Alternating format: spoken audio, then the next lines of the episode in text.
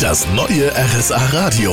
Land und Leute mit Marion Daltrozzo. Sulzberg ist etwas, äh, wofür einige andere den Markt beneiden dürften. Gleich zwei schöne Seen in der Gemeinde, einmal den Öschlesee und dann noch den Rottach-Speicher. Der wird dieses Jahr 25 Jahre alt. Ich habe mich mit Felix Spring getroffen. Der ist wahrscheinlich am allermeisten unten am Rottachsee. Er ist nämlich Vorstand der Segel- und Surfgemeinschaft hier.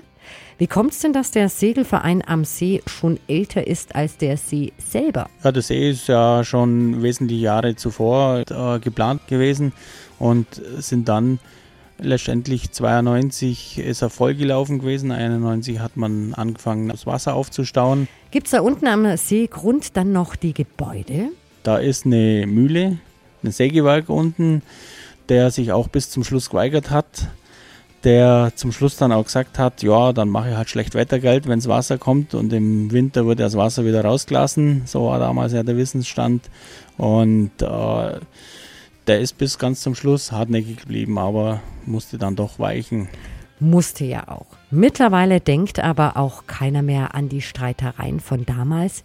Hier sind nur Surfer, Segler und Leute, die zum Baden kommen. Und Ihnen, Herr Spring, wünsche ich noch viel Erfolg beim großen See-Jubiläum in drei Wochen.